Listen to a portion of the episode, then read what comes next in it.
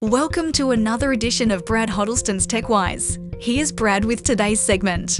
The line between virtual reality and reality is becoming blurrier by the day, thanks to artificial intelligence or AI.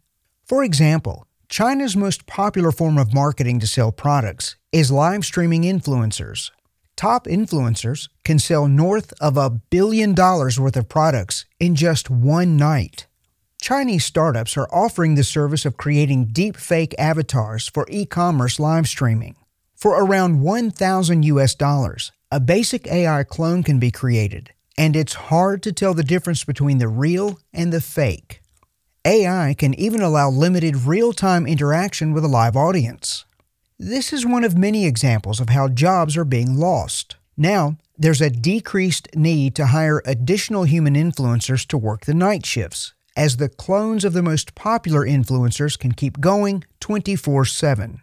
While this use of deepfakes is out in the open and not necessarily harmful, it is also being used for evil purposes, such as swapping faces in pornographic films, and many are concerned that candidates in upcoming elections will be deepfaked. Do you know what's real? If you'd like to re listen to these segments, just search for Brad Huddleston on your favourite podcast platform.